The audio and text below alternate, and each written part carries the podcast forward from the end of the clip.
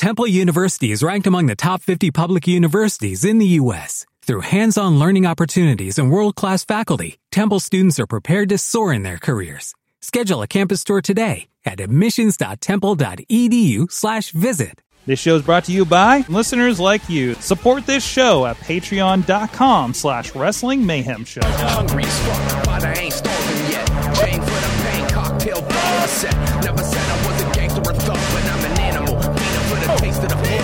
Hey guys, it's the Indie Mayhem Show. Mike Sorg at Sorgatron on the Twitter, talking with guys with uh, talking with a lot of guys uh, around re- around wrestling. It's not just indie wrestling anymore, guys. It's uh, um, guys uh, working around it on TV, sometimes in other countries, like our guest today. But uh, in the meantime, please check out WrestlingMayhemShow.com. Subscribe to the Indie Mayhem Show on iTunes, Stitcher, Spreaker, iHeartRadio, and video versions over on the YouTube and the Facebook. And you never know when we're going to pop up with a Facebook Live with somebody that uh, we got the interview, uh, like is the case today if you're joining us live and following that Wrestling Mayhem Show Facebook page. And of course, please support everything we're doing at patreon.com slash Wrestling Mayhem Show. Sometimes we get a little bit extra content uh, in there. Sometimes uh, secret stories from uh, some of our interviewees that we include on Wrestling Mayhem Show Gold at the $5 Pocky level. It's $5 a month. Thank you so much, everybody supports us. So I had the, the fortune to uh, uh, meet this fellow uh, uh, a couple months ago at IWC. He is Sam Adonis on the line with me right now, killing it down there in CMLL and in Mexico, and uh, and just just absolutely great. He's a Pittsburgh native, so Pittsburgh proud for that. And we we talked to uh, his dad a couple of uh, episodes ago. We'll get into that as well. How you doing down there, Sam? I am doing great. I'm enjoying the the hot sun here in Mexico City, watching some All Japan Pro Wrestling from the '90s as I speak to you. between between you and your father, uh, remind me that you live in warm climates as the snow's raining down on my head up back here in Pittsburgh. Uh, little jealous, I got to admit. But uh, so, uh, well, first of all, we have a little bit of an icebreaker here. Uh, we have a little bit of an icebreaker here on the show, uh, just to people get to know you if they don't know you yet. Uh, we like to ask, uh, what is your first memory or the thing that got you into pro wrestling? Um, it's actually been really weird because I, I kind of grew up in professional wrestling. Um, my dad was actually uh, he used to buy fundraisers for his uh, fire department in Pittsburgh, and he used to promote the events. So I was two years old when he uh, started promoting his first events. Not as a promoter, but he would, like I said, he'd, he'd buy the event and just sell the tickets, and then he'd work closely with a company called uh, ASWA, which was uh, Gino Rocco, uh, who was a Pittsburgh local. But uh, I was around it, and and from that point, uh, I was always fascinated with wrestling that wasn't on TV. I was always more obsessed with what was in the magazines and, and what I could, you know, research and what I could find out. So uh, I wasn't really ever the biggest you know, WWF or WCW fan. I was just always obsessed with wrestling in general and trying to, to you know find something better. So I've always really had an obsession for you know worldwide international wrestling, which um, you know which pretty much ultimately led me to where I was today, uh, where I am today, because I've always really been interested in the you know Mexican and Japanese scenes. So uh, I can't really say I have a first memory. It's always really been you know just part of my life. And uh, I'm sure some of your listeners probably know my older brother is Corey Graves. So when I was a uh, you know nine or ten year old kid, I used to travel to indie shows with him all over the Northeast United States, and uh, I developed the name Little Sam amongst a lot of the wrestlers. And uh, yeah, it's just really been you know every aspect, every avenue of my life as a child. So there's definitely no real first memory. It's you know defined who I've been since I've been probably two years old. Absolutely, and, and, like I said, in that uh, discussion we had uh, with, with, your dad, uh, it was really, really great to hear how supportive he was uh, for you and your brother, and obviously seeing the great success with you guys right now. Currently, I mean, just uh, coming up the day after hearing uh, Corey Graves on, on, on the Royal Rumble was pretty cool, right? so, I mean, can you talk a little bit about that support that your da- your dad had for you guys, kind of getting into the business? my dad's always been probably a bigger fan than me and my brother were. Uh, I hate the term smart mark, but I guess if there would have been one in the 1960s or 70s, my dad would have been that guy. You know, he had an obsession of wrestling, you know, more so than your average person. He had the magazine collections. He was watching, you know, every variety of wrestling he could find all over the country. You know, he was really, really into it. And, you know, I think it was, it was a different game when he was younger. You couldn't just become a wrestler. Uh, I think if he would have had the opportunity, he surely would have. But you know, just like any father, he wants to live vicariously through his children. You know, and it's always become you know a, a family event. You know, even with my sisters and my mom as well. You know, we used to go to the Civic Arena five or six deep. You know, and, and everybody would just enjoy the show. My mom knows more about wrestling than ninety percent of, of the indie wrestlers in wrestling today. You know, and that's just just from her sitting back on the couch, you know, and paying attention you know, whether it's my dad and everybody watching a pay per view or if it's me watching my, you know, obscure Japanese wrestling from the 70s, mm-hmm. you know, my mom has a general good appreciation about it. Uh, it's just, uh, the, the support they've had, they've always wanted to see their kids do well. And I think my dad even mentioned in your interview, he looks at it almost like sending a kid through college. You know, if, if a kid wants to go to be a doctor, you know, dad's going to support him go to go to med school well, there's no real college to become a pro wrestler. So my dad kind of, you know, opened other avenues for us to, to become, you know, professional wrestlers and get us trained and, you know, ran some events to help us get some more experience and exposure. So, I mean, he's been there through everything. And to this day, like I said, he's always trying to find, you know, new exposure, trying to help support me and my brother, you know, in whatever it is that we do. That's awesome. I, one thing that stuck out for that interview for me was uh, when he was like he was like the he was like the softball dad, right? Supporting you guys too. Yeah, yeah. So awesome. Uh, and, and listen, you're you're you know obviously doing great stuff down there in Mexico. Can we talk about a little bit of that path? Uh, obviously, you've had uh, I believe a turn in WWE talk, developmental and and talk, talk about what? I'm sorry. I'm sorry. That, that path to to how you found yourself in Mexico. Um, obviously, you, you, you had a, a turn WWE uh, uh, developmental. Can you talk about how you ended up down there? I actually worked in Europe for five years in mm-hmm. a place called All Star Wrestling, which, in my opinion, is pretty much the last wrestling territory on earth. Uh, it's Brian Dixon who's been running wrestling shows for 45 years. He doesn't do anything on the internet. He doesn't care about Twitter or Facebook.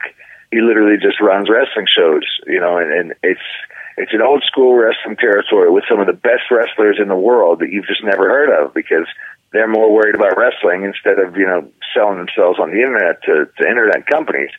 So I worked there for five years, but that place was unreal because we had a uh, a revolving door of talent. You know, everybody wanted to come work there, and we had a lot of the up and coming uh, you know indie stars like you know Kevin Steens, El Generico's. They'd be there, but at the same time, you'd get wrestling legends. Gangrel was there all the time. Uh, PN News. Uh, we'd get Mason Ryan. Uh, anybody who's been anybody. Jushin Liger's wrestled there. I mean, it, it literally is the number one company in Europe by you know miles because they run over 200 shows a year. Uh, me being there, I've been able to make a lot of contacts because there's always be Mexican wrestlers coming through the doors. So two of my real good friends were uh, Supernova, who is uh, who was with AAA, and then Angelico, who's now with AAA uh, with Lucha Underground. Both of these guys forever kept inviting me to Mexico, just saying, "Hey, come come down, hang out. We'll do a couple shows, and we'll see how it goes." And they always had confidence that I was going to succeed. So after three years of, of hesitating and wasting time, I actually came down here just to hang out for a couple months and the opportunity just you know grew so fast. I got invited to work with uh, CMLL. Uh, I debuted in Arena Mexico on a Friday night in the main event, which is you know virtually unheard of. Uh, as far as getting a major league push in Mexico, it doesn't really get much you know better than what I've received. So I've had a ton of luck. Uh, and again, I, I think uh, you know I wouldn't even call it so much luck I've had a lot of experience. You know, wrestling 200 matches a year in England. You know, clearly you're going to be ready for the position when it comes up. So coming down here, all the bosses were able to see, wow, this guy's good at what he does, which is why I was invited, you know, to be a full time member of the roster. You know, only being here one or two days. That's great, and, and obviously, you know, your your persona down there. Um, I will probably butcher uh, uh, uh, the um, El Rudo de la Chicas down there. Can you tell us a little bit about how that developed? And please translate that for, for us layman, non Spanish speakers. El Rudo de las Chicas is actually uh, translated literally probably the, the villain for the women. And it's just because generally all the villains down here are, are, you know, they all wear black. They're all, you know, a lot of demon influence or you know heavy metal rock and roll influence. There's no pretty boy heels down here, and Mm. it's not really been a thing for them. So uh, you know when when I came down there, they asked me if I was face or heel, and I told them I was a heel, and they just lost their mind and said, "Are you kidding? You're you know you're a good looking blonde American. You should be a babyface." I said, "No, I'm on my Rudo de las Chicas," and they loved it. You know, they they grasped to that, and then they just you know they ran with it. And because I am the only one with that sort of uh, persona, you know, again, it's something they can feature, and it does stand out. So, I mean, it, it's absolutely incredible. It's just the life I've been able to live down here from the, the mainstream attention, and from day one, you know, I've I've really come into a, major league position, and you know, the, the being I'm almost sold as an international sex symbol down here in Mexico City. you know, I've been featured on TV shows. I've been, you know, I, I've done it all, and, and it's absolutely incredible, just the experience because of, of you know, being a, a foreigner in a foreign land. Absolutely, absolutely, and of course, again, as we're seeing in the pictures, if you guys are on video or anything like that, uh, this uh, this flag has been making the rounds on social media for, for definitely. We're about a week into the official uh, uh, Donald Trump uh, presidency, and uh, and you're you're sporting a for those on audio a, a, a an American flag with uh, a big Donald Trump face on it, and and uh, proudly displaying that as you come out there. Uh, can you talk a little bit about that? That I mean, uh, to me, that's just pro wrestling one on one. Like I said, I've been you know a part of wrestling as long as I can remember, and I, I've anybody that knows me knows I absolutely hate new professional wrestling. I feel like somewhere in the last twenty years we took a left turn when we should have gone right, and now wrestling's become an absolute joke. You know, it's it's not wrestling; it's just acrobats and garbage. But you know, in my opinion, you get true to life, you know, 1985 Memphis wrestling heat. Of course, you're going to bring out something with Donald Trump here in Mexico. so, you know, it was something that I just, the first thing I did was I just got a picture of him airbrushed on my tights like Rick Rude used to have. So, you know, that was something that kind of, you know, it came and went and people got a kick out of it. But once he won the presidency, I said, screw it, I'm buying a flag with his face on it. And it, the, the reaction couldn't be better. Uh, it's it's genuine emotion. It's genuine heat. People are actually offended. People actually, you know, it's it's something I've never experienced anywhere in my life before. You know, I've I've never seen it in a WWE capacity. I've never seen it, you know, anywhere as as far as a fan. You know, I've watched countless hours of professional wrestling, and you know, anything in this modern era, I can't even think comes close to the genuine emotion that it invokes down here in Mexico City. So uh, I'm definitely proud of what it's done. You know, it's it's definitely dangerous. You know, I've been in situations where people have gotten really heated. Uh, they're constantly throwing their beers at me, and you know, somebody's willing to sacrifice a beer. You know, you know how angry they actually are. It, it sounds like you're going to the good old days. I- I've been watching a lot of old wrestling with some of the projects we've been doing here, and like the '80s and back. Like we, we just watched a video from this like '74 of the Cleveland Riot, right, where they're getting people so worked up that like it might be. It might be tough for the heel to leave the building, you know, in one piece. For instance, is is it seem to be? Is it certainly seem to be getting on that level uh, uh, down there? Is that is that how into it like the Mexican fans are? Well, yeah. When I work for CMLL, it's it's very very professional. We work at Arena Yeah. Mexico and Arena Coliseum. We have you know countless security and staff. Uh, I'm not really ever too concerned there. You know, you're inside a barricade. It's a professional situation. There's police everywhere. But when you know, uh, it's really weird how the contracts work down here. You you basically you work for CMLL, but then you you represent the company on independent events. So I travel around the country to do independence, and those are some of the shows that are a bit sketchy because you know you're in the country and you get it's the same thing wrestling in West Virginia or you know Montana. You get some country bumpkin hillbillies that don't leave the house much. You know they're drunk off their heads, and they see some American coming to their town telling them they're worthless. You know you, you really get some some hatred and some. uh it's I've been in some sketchy situations where it's come off, you know, pretty pretty uh, not violent, but you know, I, I feel like if I wasn't as wise with my words as I am, and as good as diffusing the situations as I am, I feel like it probably could have gotten pretty heavy. Or the fact that I, you know, if I wasn't six foot four, two fifty, I think a lot of more people would try their luck. That definitely helps out. Certainly. Um, recently, you also had a bit of a homecoming here with the uh, International Wrestling Cartel in the Pittsburgh area. Uh, it was great to see that. And again, I, I you know, hearing some people uh, uh, calling by your nickname there.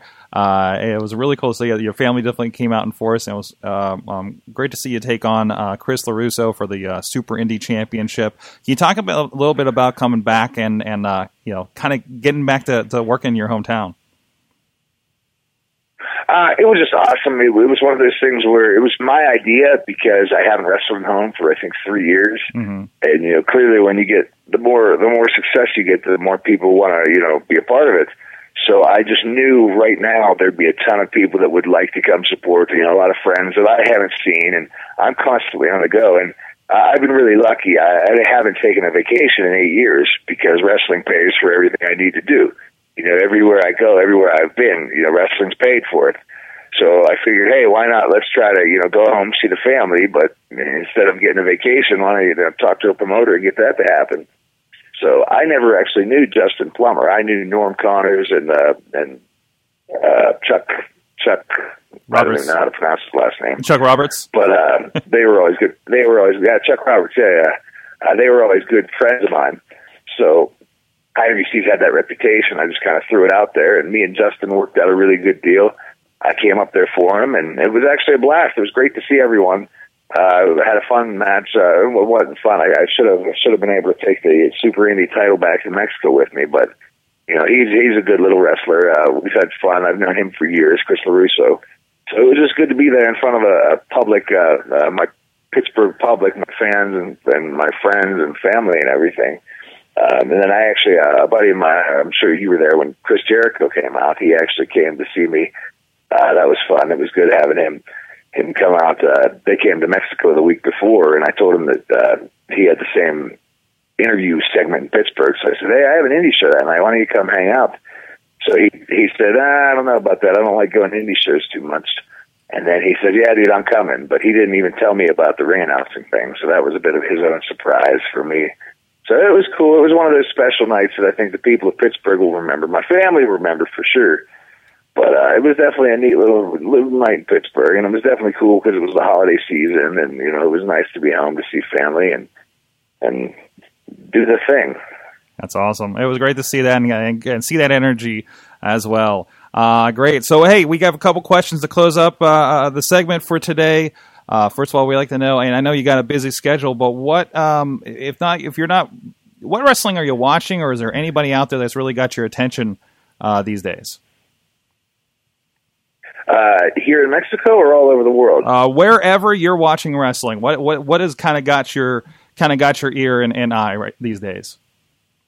Um, there's to me, I feel like there's a, a, a bit uh, the, in the United Kingdom. There's a bit of an underbelly right now. The UK is very hot. There's a lot of guys that people are watching, but there's certain guys that people aren't watching that they should be watching. One in particular named James Mason. Uh, he's actually one of like the last uh, era of the world of sports guys uh, in my opinion, he's one of the best wrestlers on the planet. Uh, I feel like if people actually knew as much about wrestling as they claim to know, he would be on every one of these internet super shows because he is better than everyone. But because you've never heard of him, people aren't exactly banging down the door. Uh, there's a guy named Rampage Brown. I think the world of. Uh, he's another British wrestler. Um, down here, there's just you know an, an insane amount of talent, and it's it's such a part of life in Mexico. It's not even uh, you can get a 16 year old kid that just comes to train that blows away most American pro wrestlers. You know, yeah, it's a different game here. It's a sport. People are really involved in it. Um, I don't know. Like I said, I'm not the biggest fan of new professional wrestling. Uh, it's very hard to find somebody that catches my eye. Uh, there's a guy in North Carolina named King Shane Williams that I think is fantastic a guy in Florida named Frankie Siazzo who's really good. Uh, I have a very unique flavor in wrestling. I think, you know, like I said, it's being done wrong. There's too many guys doing super kicks, wearing kick pads, doing moonsaults. You know, that's what wrestling's become, and that's not what wrestling is to me. You know, I think it's a you need characters. You need you need you know a strong fight. You need a strong character, a strong presence, and there's just not too much of that going around right now. So Uh, yeah, I hope that helps. I, I know it sounds kind of kind of mean spirited, and that's not really the intention. It's just you know, like I said, I have uh, I've come from a different segregation of wrestling. You know, I've, my dad was running shows when I was a kid. You know, when there's a reason why you know in 1995 an indie show was drawing 2,000 people, whereas now it's drawing 200 people. Right. Exactly. Uh, all right, and and also I usually ask what's the best and worst thing about indie wrestling, but I want to say what's the best and worst thing about working in Mexico as a wrestler. the best thing about it would be the crowd energy uh, and the full time schedule. You know, like I said, I, I'm I'm a full blown celebrity down here, which is awesome. You know, I never really thought a kid from Pittsburgh would end up. You know, I can't walk down the streets without taking pictures and signing autographs, which is cool. And the audiences here are just absolutely unreal. You know, they they love to go nuts. In the United States right now, we kind of have this problem where the wrestling fans kind of try to make the show about them, you know, and don't watch the show they want to you know chant and be sarcastic whereas in Mexico they truly appreciate what they're doing and, and you know they want to yell as loud as they can at the bad guy and they want to cheer as much as they can for the good guy so the energy levels are just through the roof and the fact that I'm staying busy you know two or three nights a week I have wrestling shows all over the country you know I'm I'm in a national international market you know, uh, we work closely with some of the best wrestlers in the world. You know, um, I mean, here with Blue Panther and the Ultimo Guerrero, these guys are unbelievable, you know. So that's that's probably the the best aspect. Uh, the worst aspect uh, would probably be the traffic. Mexico City traffic is an absolute joke. Um, there's a lot of things about being here that just make you miss home. Uh, cultural things, not the wrestling things. It's just you know being here and, and missing certain aspects. You know the the, the certain the the best aspect of Mexico is the freedom, but the worst aspect is the freedom because you know people are just you know out of their minds. There's a little bit less structure, less less uh, uh, coordination for everything. So there is things that make you miss the United States. So the best things would be, you know, what I said, but the worst things are definitely just cultural things, you know, things you miss about the United States. But that's not just Mexico. That's any country you live in, miss or live in. You're always going to miss mom's cooking. of course, definitely. Um, all right. So if we're um, in, in the United States or uh, some other countries, I know we have some international uh, listeners out there. Uh, where can we catch you, uh, especially in CMLL? Like, uh, what are kind of uh, where, where where can we find you? Other like is YouTube the best option at this point? The best thing to do would be to stay follow me on Twitter at at Sam Elias eighty nine and that has all my upcoming events on. I'm always staying pretty sharp on when and where I'll be uh, in Mexico, but um, 95% of the CMLL events at Arena Mexico or Arena Coliseo, Puebla, or Guadalajara, they're all streamed live on CMLL.com. Nice. So if I have, say, for instance, a Friday night, you'll see that, that it's on Friday night, and I will advertise on my uh, on my Twitter that hey, you can watch this match live tonight on CMLL.com. So that's that's probably the best thing to do is just you know follow me because if you check CMLL.com, you know they have uh, 15 to 20 shows a week, and I'm clearly not on all of them. So you know the best thing to do would be follow me. Then when you want to see me, you you just check out CMLL.com. There you go. I love I love that they the you know between uh, uh, being able to watch CML online uh, New Japan, things like that. I love that the barriers have completely broken down in, in, in international pro wrestling like this. Well, that's that's another thing about being here that I'm really happy about is CMLL has a working relationship with New Japan, mm-hmm. and that's been a, a really strong goal of mine for years. And you know, everything seems to be pointing in the right direction. That hopefully I'll be able to you know work out something with them in the next you know year or so. But you know, I, I work with a lot of their guys, their trainees, and you know, everything just seems to have its own natural progression. And as far as I'm concerned, you know, nine years into a professional wrestling career, I like to think I'm doing better off than a lot of guys that have, you know, come this far in nine years. Absolutely. And It is definitely um, a lot of familiar faces coming through uh, CMLL. Even just looking at the website right now, I'm seeing friends of the show that some of you guys have been maybe following from from here on this podcast, like Ray Rowe, Ring of Honor, um, do come through there, just like you kind of see them all pop up in Japan as well. Uh, so that's really cool to see that. So the world's getting smaller, and and there's just a lot of great wrestling in it. So thank you so much, Sam uh, Sam Adonis, for uh, for joining us here. Um, oh, somebody's in the chat room. Uh, Matt's out there saying that the FITE app has uh, most uh, um, will post CML shows a couple times a week as well. So that's another outlet you guys can keep an eye out for uh, to see see what's going on down there south of the border. So, all right, thank you so much, Sam Adonis, for. Uh, I- I- oh, go, go ahead. I appreciate you having me, man. I appreciate it. Hopefully, it didn't come off too too mean spirited. But uh, No, I appreciate no. being here, and anybody that can check me out. Uh, I'm a classic '80s wrestling heel, and hopefully, you know, I can I can be what you guys are missing here in pro wrestling. We need more of that. We definitely need more of that. Thank you so much for joining us. Please check him out online. We'll be uh, sharing stuff as it pops up, as we see it on our social media over at Mayhem Show on Twitter. And uh, please check out everything, WrestlingMayhemShow.com. Subscribe to the show. Share the show. If you're like, hey, you need to check this guy out, um, uh, please share the podcast with your friends, with other wrestling fans that need to be exposed to a little bit something different than what you're seeing on the TV on Monday night every week, definitely here in the States, right?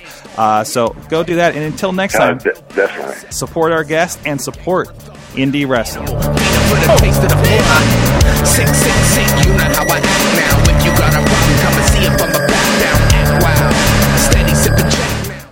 This show is a member of the Sorgatron Media Podcast Network. Find out more at sorgatronmedia.com. Every fan knows the right player in the right position can be a game changer. Put LifeLock between your identity and identity thieves to monitor and alert you to threats you could miss.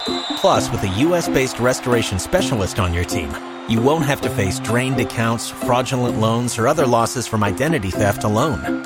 All backed by the LifeLock Million Dollar Protection Package. Change the game on identity theft. Save up to 25% your first year at LifeLock.com slash aware.